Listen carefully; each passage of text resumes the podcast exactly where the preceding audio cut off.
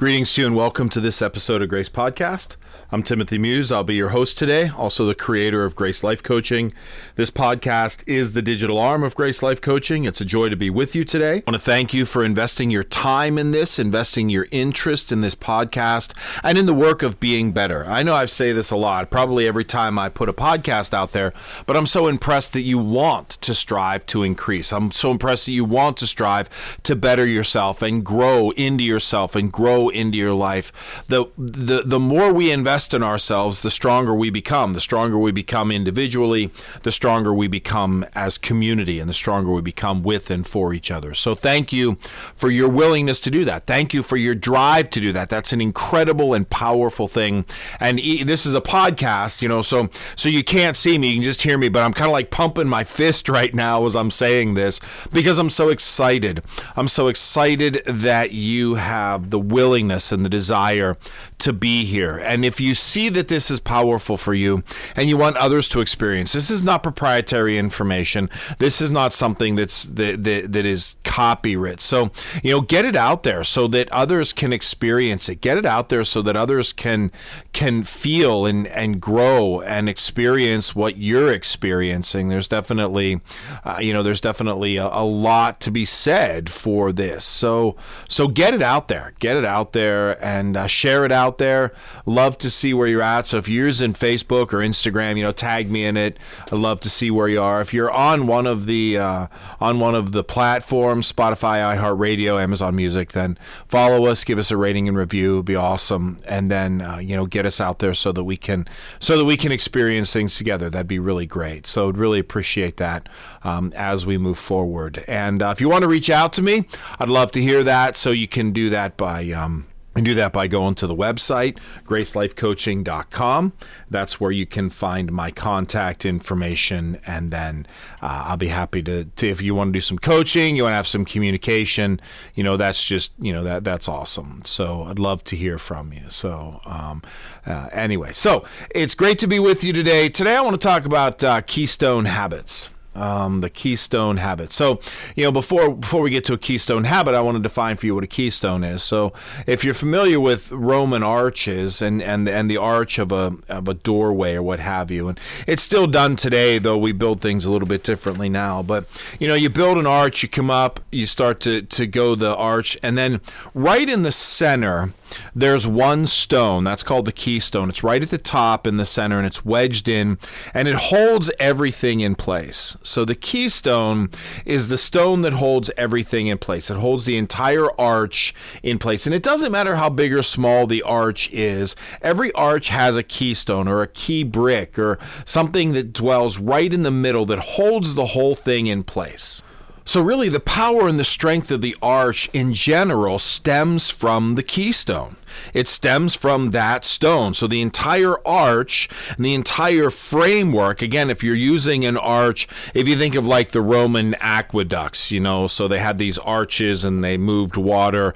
So the Roman aqueducts, the strength of the Roman aqueducts was in the keystones because the keystones are keeping the arches up. If the arches collapse, then everything collapses. So the, the keystone is really where everything else emanates from. It's really important that that it, that it is it is a small small thing, but it has a very large effect. Well, so if we translate that into a keystone habit, all right. So that's that's really what I want to talk about. Is I want to talk about keystone habit. So a keystone habit is a habit that has a disproportionate impact on the other areas of life. Okay.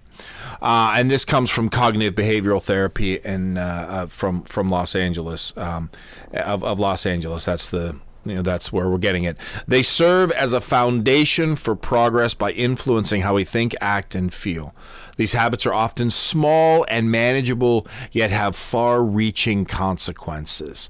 So, keystone habits, these are habits that are small per se, but they have huge impacts. And the author Charles Duhigg talks about keystone habits in in his book The Power of Habit. So some of the what I'm going to talk about is coming from him. So uh, actually, a lot of a lot of it's going to be coming coming from him. He's a business reporter, uh, and so you know I I, I want to make sure that he gets props and credits because it's important for him.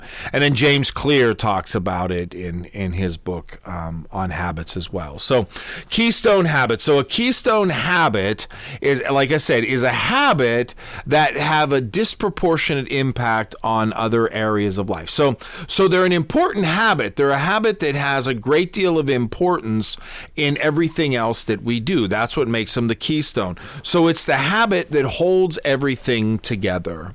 For me, I mean, I have a keystone habit, and my keystone habit, I talked about it in the last episode, that's waking up early. Everything else in my life, everything else is impacted by me waking up early. My day is is is really it's really hard to recover if I wake up late, if I sleep in late or if something goes awry. So for me, my keystone habit is getting up early because everything else is built on that. My ability to eat well, my ability to have peace and balance within my life, my ability to work out, my ability to help my daughter get up and go to school feeling strong and happy. Those are all based on my keystone habit of getting out of bed early, of waking up at five o'clock. So, you see, for me, I already have my keystone habit, and that's it.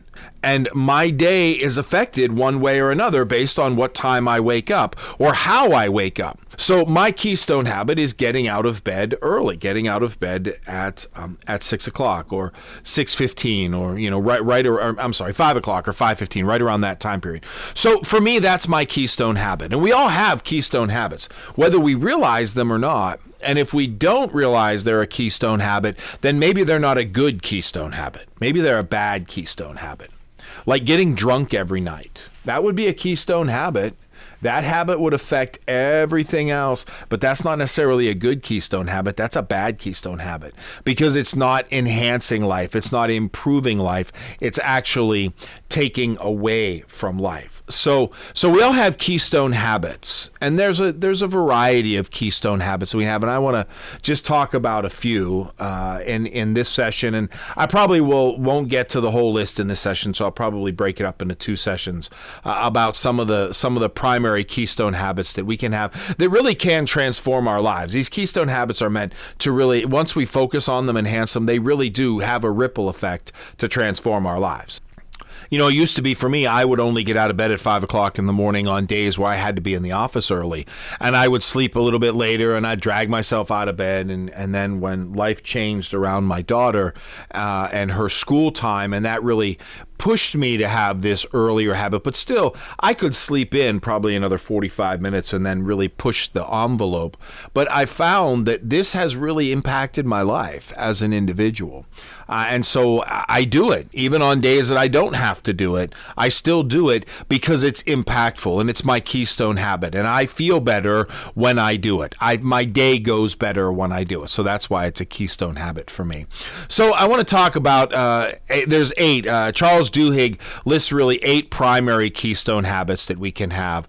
Uh, so I want to touch on those and, and just kind of dwell on them. I'll probably add a few more in there, like waking up early. Waking up early is a keystone habit, uh, something that you can do every day and that will have an impact on your life. Uh, but I, I want to kind of dwell in what uh, Duhigg has to say and what he brings forward as a keystone habit. So the first thing he talks about is uh, in his keystone habits is having family dinners having family dinners. And it, and it really does make sense. I mean, family dinners are a time of peace. They're a time when you're supposed to be gathered together, being at the table every night, hearing what's going on, checking in, hearing families, knowing that we care about each other, that we're listening to our stories and we're listening to uh, our our interactions and our life events and eating good food and having good intercommunication and relation. That's a foundation. That's a good keystone habit that can really have an impact on everything else. It can have an impact on your day, it can have an impact on your evening. So having a family dinner, having family dinners every night, that's a key that that's a one possible keystone habit. Making your bed every morning. Uh, and and and getting up and making your bed. Making your bed is correlated with increased productivity, uh, a greater sense of well-being, and better budgeting skills is is what is written. Bed, makers are more likely to like their job and homeowners. Now, why is this? Why why does that why does that happen to be? It happens to be because those who make their bed they like order. They're they're not as they're not as high on chaos. They're not as high on on um, uh, on um, um, oh the word just went right out of my head. They're not they're not as big on on on. Uh, okay. See, this is what happens. I don't script these. I have a lot of outlines, but I don't script them. So moments like this where the word just went right out of my head. But bed makers, those who make their beds are far more invested in being organized and having a plan and having a plan for the day and having a plan for what is to come. So so making your bed. Plus it just looks better. You know, you, you leave the house, you look better and it looks better. So it's a key foundational, it's a keystone habit. Exercising regularly is a is a keystone habit.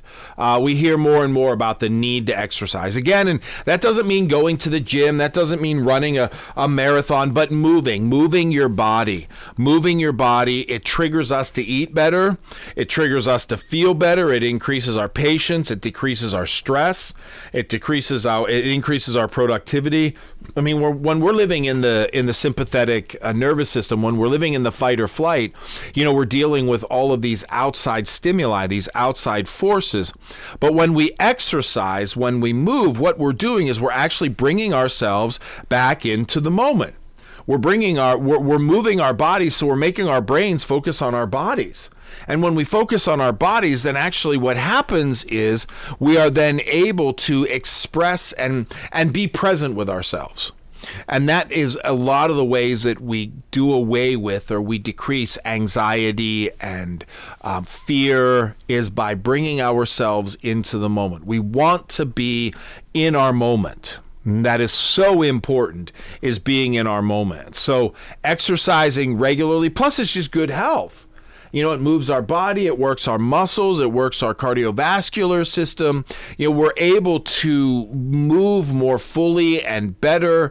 So these are all important things. And when we do this, again, when we exercise regularly, it affects our breathing pattern, our sleeping pattern, our eating pattern. It affects our body, our physiology. We feel better about ourselves. And so it's a small thing, but it has big ripple effects. It has big consequences to the rest of our life. As I had defined, habits that have a disproportionate impact on other areas of our life. So exercising may not really change a whole lot, but it does have a disproportionate impact on our lives. So having family dinners is one.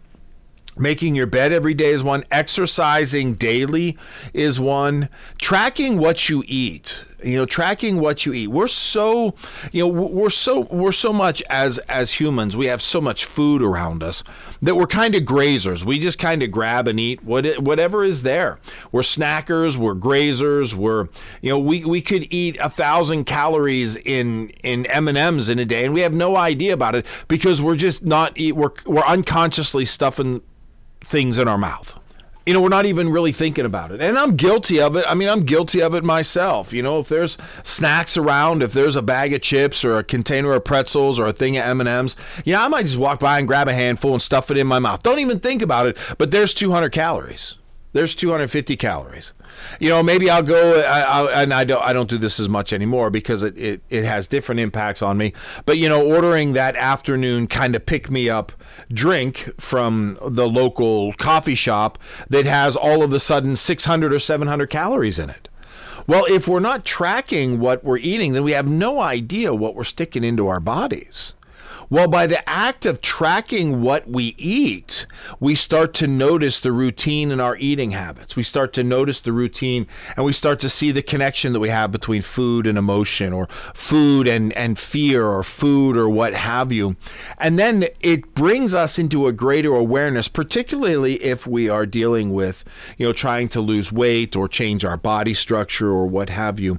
It helps us to be able to overcome these things by being far more specific about what we eat. And we do that by tracking our food.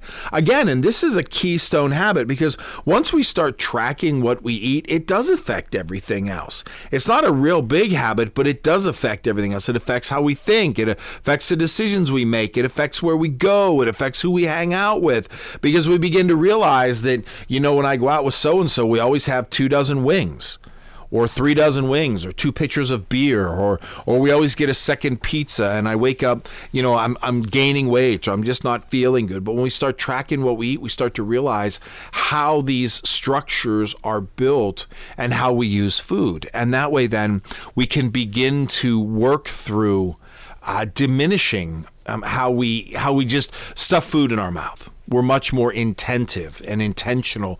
Uh, and when we get that way, then this habit affects everything else. It affects our workout, it affects our sleep, it affects our, uh, you know, our physiology, it affects our thinking. So, so it really does become a keystone habit that we can, uh, that we can, you know, benefit from. Okay.